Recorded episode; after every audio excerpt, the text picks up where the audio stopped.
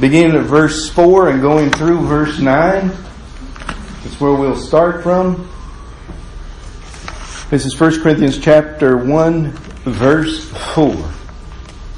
I thank my God always concerning you for the grace of God which was given to you by Christ Jesus, that you were enriched in everything by him, in all utterance, into all knowledge, even as the testimony of Christ was confirmed in you, so that you come short in no gift, eagerly waiting for the revelation of our Lord Jesus Christ, who will also confirm you to the end that you may be blameless in the day of our Lord Jesus Christ.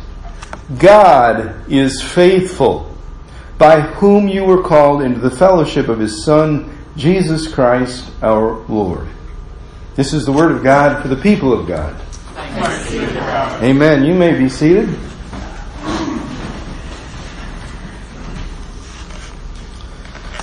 Someone once asked this question and I've always pondered a really good answer to it. And I think this morning we're going to look at it in a way that will help you understand what it is. And the question is, what is a Christian? How do you define what a Christian is?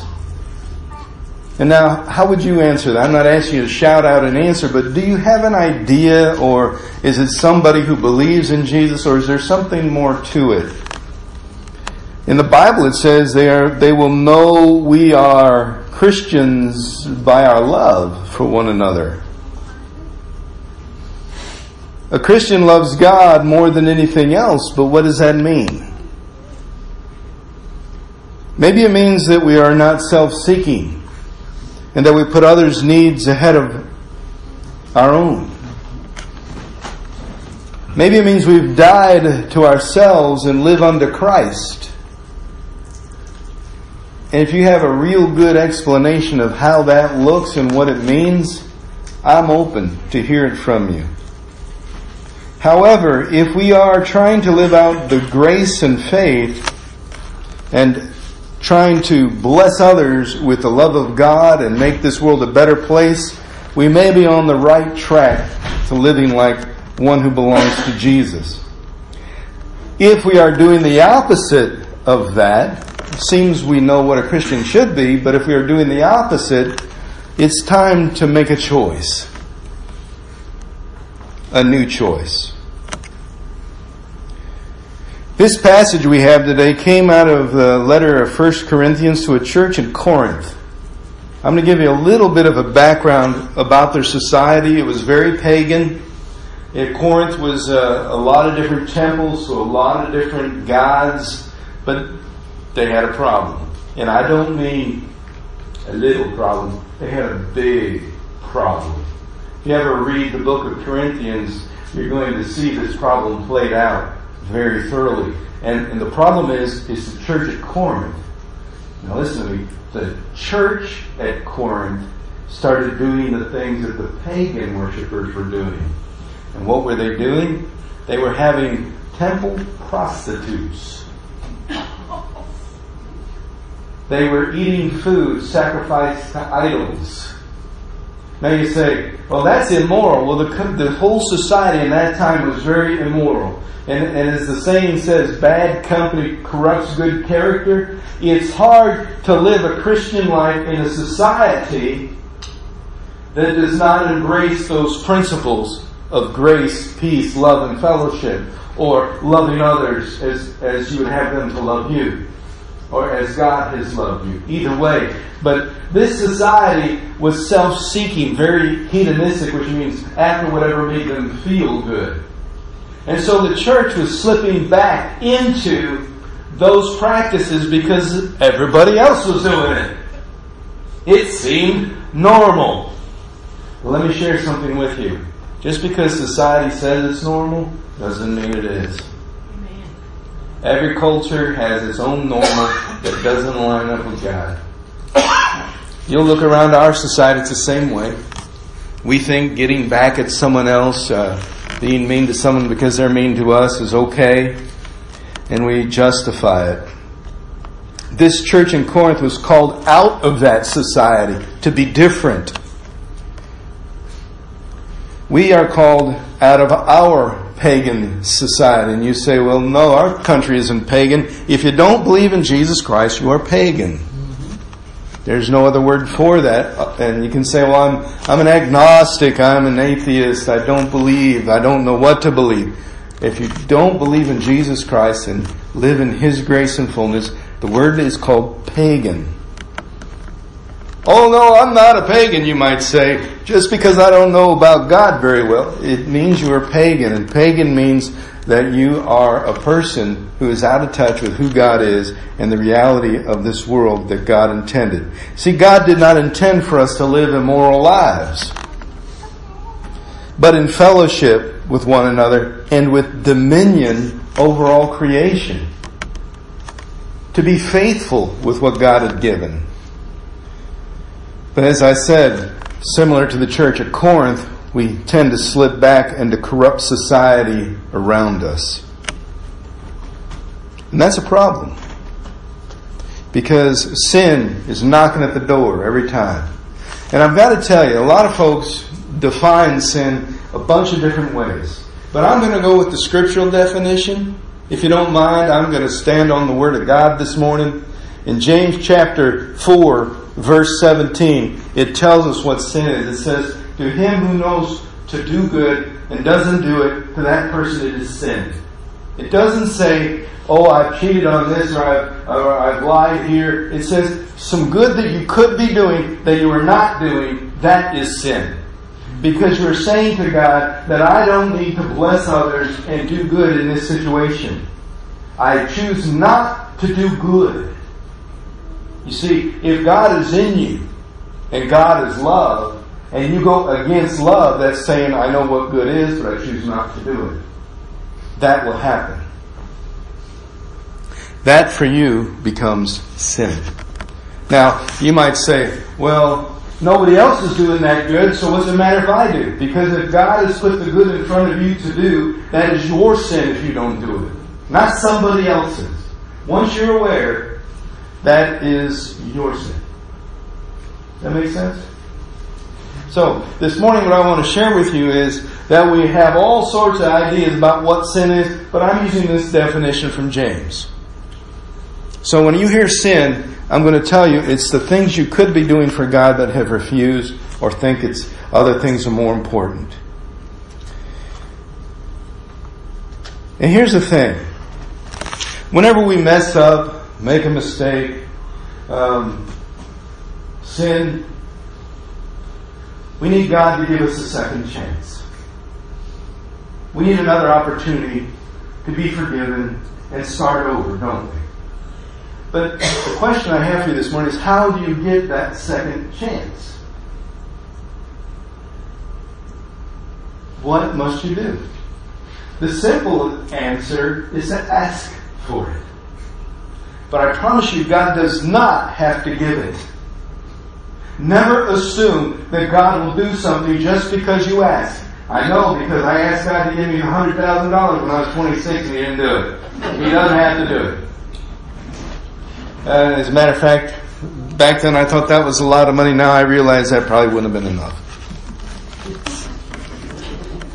Probably not. Some folks are going, would have been enough to start.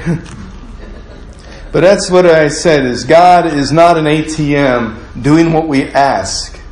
So if we say, God, I need another second chance, God's going to look and examine your heart and say, are you willing to take the second chance and make it right? Or you just want a second chance to get off the hook from what you've uh, done, to get off of the, shall we say, the consequences. God doesn't want you to get off consequences all the time. God often wants you to say, I forgive you, but the consequences remain. Why? Because otherwise we think it's okay and there's no consequence of sin. But the scripture says very clear the wages of sin is more sin and the wages of more sin is death. But we go, oh no, no, that won't happen to me. And we start to assume things about God that aren't true. Now, I have heard it said that all you have to do is ask for a second chance, and the reason people say that is because God is a God of second chances. All through Scripture, many second chances for people. Many times God has said, I will still use you. Samson cut his hair, disobeyed God, lost all his strength. But what does the scripture say? That his hair started to grow again. Now you say, well, of course, hair grows. That's not what it's saying. It's saying that at a point in time, his hair stopped growing when he cut it. After a time, it started to grow again, and God is giving Samson another chance. There are other people throughout Scripture. You can see examples where they've made mistakes. And yet God brought them back through and gave them another opportunity to do it the right way. But please do not ever assume when you ask God for a second chance that He's going to say yes. Do not assume God's a role in this.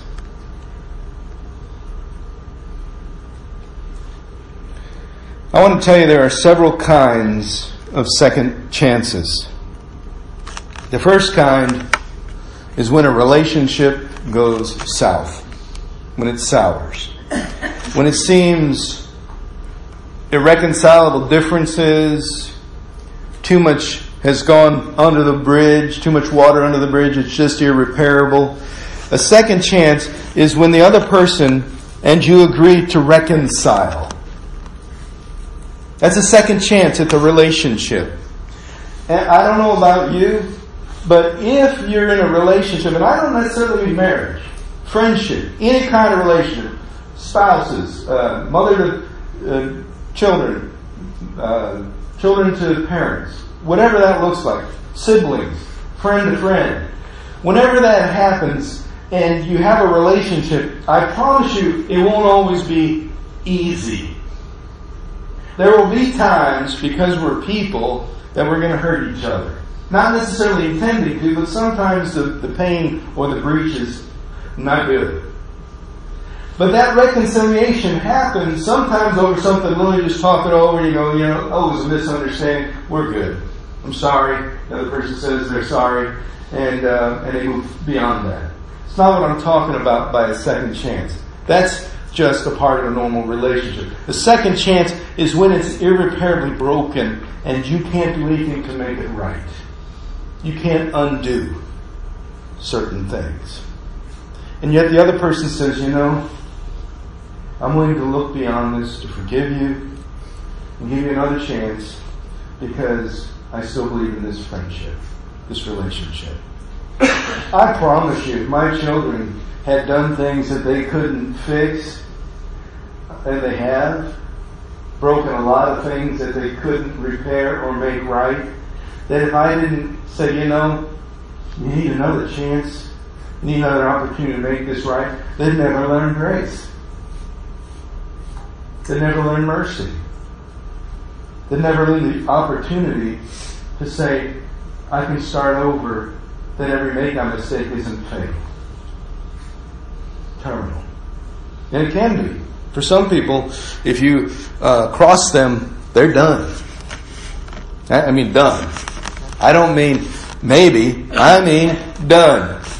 There are a lot of people like that. It's because they don't know what grace is. And maybe they've never experienced it. So, that's the first kind when a relationship goes wrong. Second chance, uh, second kind is today. Today is the second chance. See, there comes a time when you ask God for another chance at life, for Him to forgive you and to move into relationship with Jesus Christ. This comes after a time with Jesus and then you drift away. Some call it rededication. It's really sanctification. That's a process where God gradually forms you and molds you through different trials and tribulations to become more like His Son Jesus. This process happens day by day. And so today is a second chance for you to let God work on those character defaults and issues in your life to make you more like Jesus. You might say, but, but I've messed up so many times, you don't understand. I don't think God can ever make me the way He wants me to be. And God's going to say, listen, don't bring yesterday into today. Today is your second chance. Grab it and go with it. Don't bring junk from the past into today. Let today be a new day, a new beginning, a new mercies, and new grace this day. Let today be your second chance. This morning, I feel like God has told me to tell you that you have that chance. That you can let go and let God mold you into the person you want to be. That yes, there's some consequence from the past, but it doesn't define who you are today going forward unless you bring it with you. God has not brought it with Him. Scripture says very clearly in Hebrews, your sins and iniquities God remembers no more. So if you keep bringing that stuff to mind, God's going, I don't know what you're talking about, but if you want to talk about it and dwell in it, that's your business, but I, I have no idea what you're talking about. You are forgiven, free, and uh, righteous child of mine. And yet here we are, dragging this junk into the day, and God says, when you wake up every morning, start fresh. Today is another chance. It's a second chance today. The third kind, it's kind of like the first one. It's a new life in Christ. Some people have never had a relationship with Jesus Christ. Thrown their lives away, like the Corinth people, very pagan. But with a new life in Christ, there's grace to make a restart. Call it a do over, a fresh start, to begin again, another chance or a second chance, a new go at it. for the first time for some of us. A new life in Christ is because your relationship with God has been sour. Maybe you haven't had one and you're ready for one. Maybe you really need to know that you matter to God and that He can transform your life to someone who is a 180 type person, shining the light of God wherever you go. I don't know about you, but how would it be like for you if you could just think about this for a moment? That when you walk out of here today and people see you glowing with God's love, that you're a witness to the change that God made in a broken life. Sometimes I want God to afflict me with something I can't fix so that I can give Him glory for when He does it. There are people whose lives are so radically changed that God can't help but get glorified when people say, I, I, who, what, how'd that happen? And they'll say, I came to God and He washed me clean, made me a new creation in Jesus Christ. I got a new chance and I'm shining a light giving Him glory, not for what I've done, but for what I couldn't do, and He could. And I'm so thankful the new life in Christ is my second chance. We all mess up, and we all blow the first chance. We're all looking for the second chance because we can't make it on the first one. It didn't work. None of us made Romans 3.23 says we've all fallen short. And we have. And that's not a shameful statement. It's truth. It's something we could accept as our reality that I have fallen short, and without the grace of God in Jesus Christ, I'm like a sinking ship. We all are. It's not a bad thing to acknowledge you need Jesus. It's not a bad thing to acknowledge that you've messed your life up, to bring it to God and say, God, do something with it. I can't. Look what I do.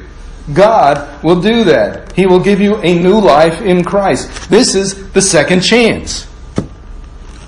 But there's a fourth one. And this is probably the one that I had to figure out and think about the most. Because when I began to realize something I'm going to share with you in a few moments. This is the one where I got stuck for a while. And this is the second chance is when you keep messing up. Maybe you are different than me, but I, I tend to make the same mistakes. I don't need to make new ones. I keep repeating the old ones. God, why do I keep doing that? Why do I keep learning this lesson? And God kind of laughs, I think, and says, hey, well, you haven't learned it, so you're getting it retaught. So keep messing up and making the same mistakes over and over again, and I think there's no way that this is ever going to change. and that thinking makes me want to throw my hands in the air and give up and say, why try? It's too late now. I'm not perfect. I failed. I know Jesus, and here I am. I'm crucifying him with my sin again, and and uh, it's too late. Why try? Just a sense of despair. And God, in those moments, says to me one thing: It's time to make a choice. I say, God, but I want to change. He says, You can't change you. You can't do it. You've tried. I can change you, but you can't. But God, I just want to change. I want to be a different person. You have no idea how many times I've written my new motto for life so I won't do those old things and all the self-help books I've read on different problems I've had in life. And guess what? Besides a few hours of self-help books, I still got that stuff. oh, it works for a couple hours. But then, you know, something comes along that I didn't expect, interruption, a distraction. Y'all know what I'm talking about, don't you? You go, God, I'm never doing that again. And two hours later, you're doing it. Go, oh, I forgot. Oh, I forgot. Y'all like that, are you? I'm like that, and, and it frustrates me. And in those moments, here's what God says: Make a choice,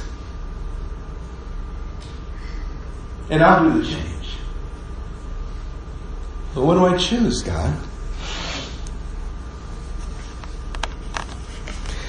And why would you give me a second chance?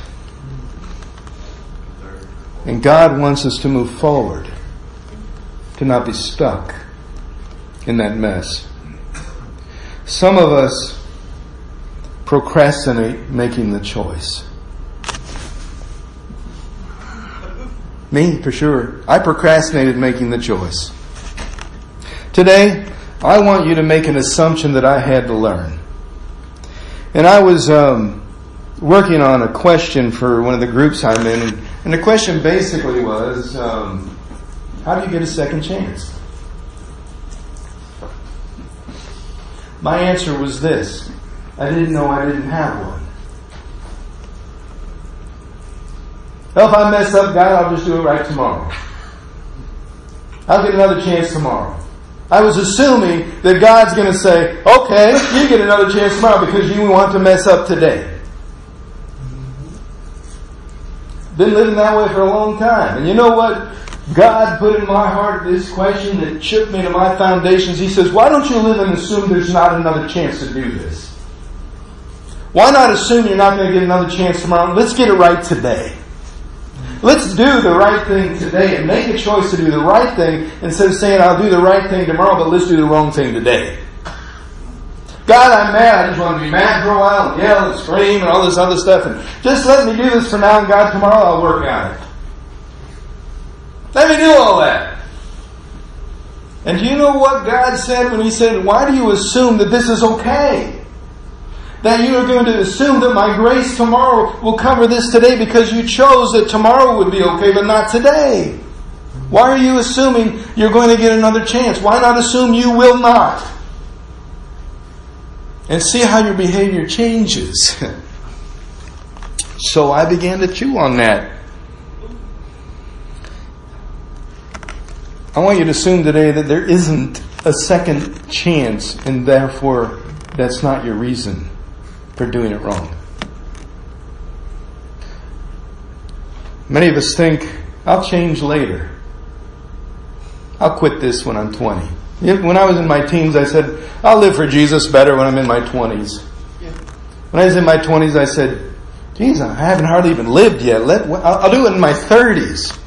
And in my 30s, I'm going, you know, I'm still young, got a lot of energy. I want to do it my way still. And, and you know, God, let me do it my way.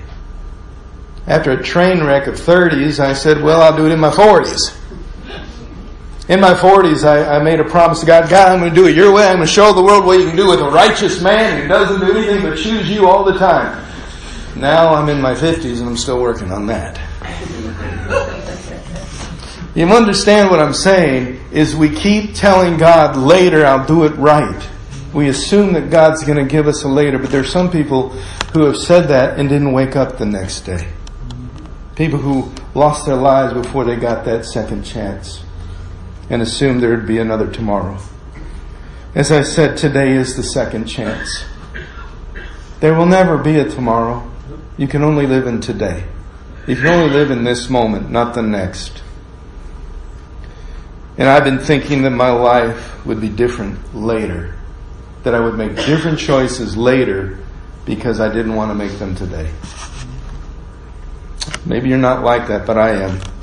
And I used to say, God, I'll stop this sin just one more time and then I won't do it anymore. You know, I know it's wrong, but you know, God, I know you'll forgive me because you're a God of love. And God was probably looking at me going, why would you take my grace and use it for a reason to sin?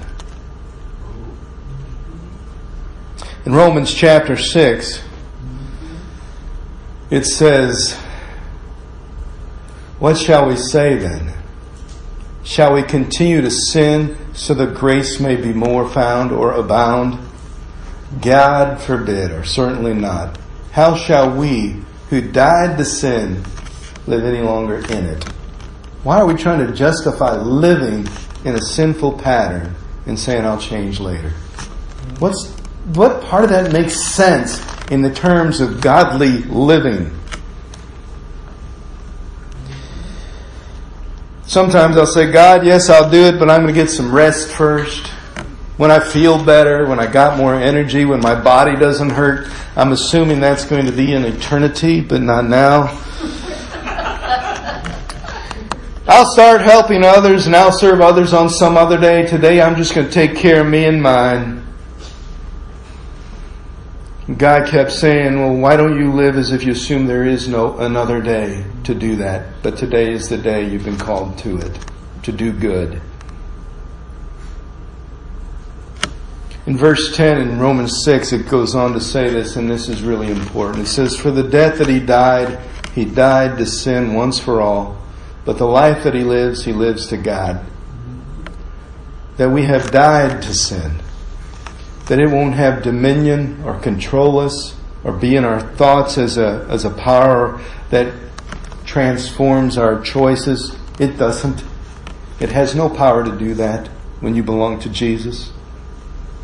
It says we live to God, that we've died to ourselves.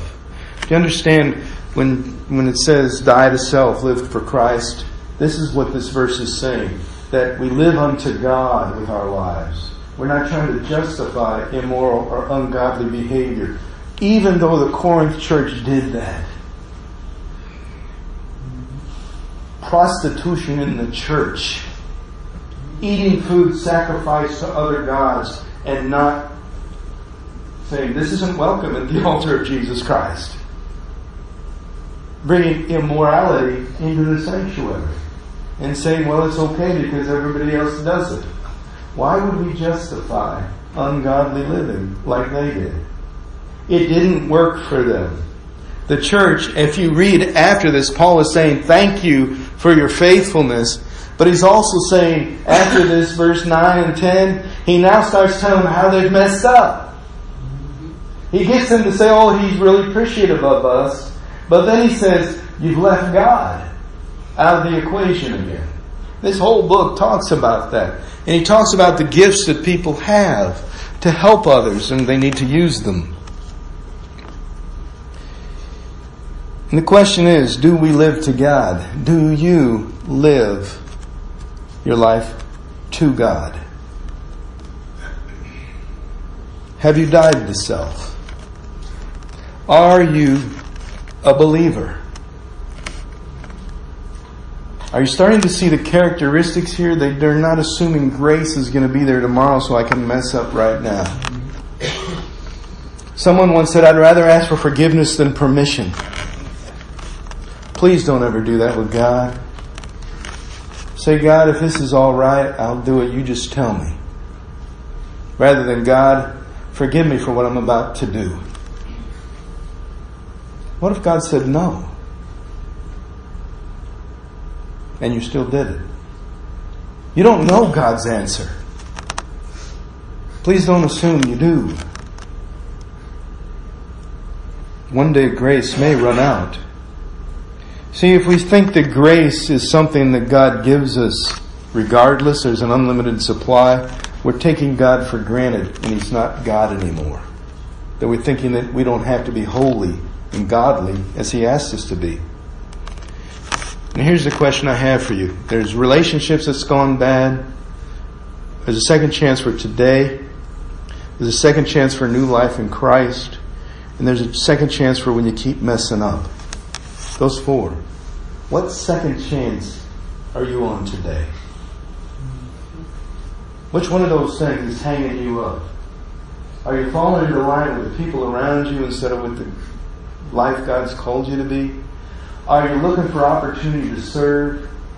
The vision board hanging out there is a kind of thing that says, I'm all in with Jesus. And we put our name there. But that means I'll do whatever, whenever He asks me. And I'm all in with the mission and vision of what this church is trying to do. If you put your name on it, it means you have courage that God's going to use you. And that He can. And you have the belief that just maybe this, this world will transform because you have chosen to be all in in that.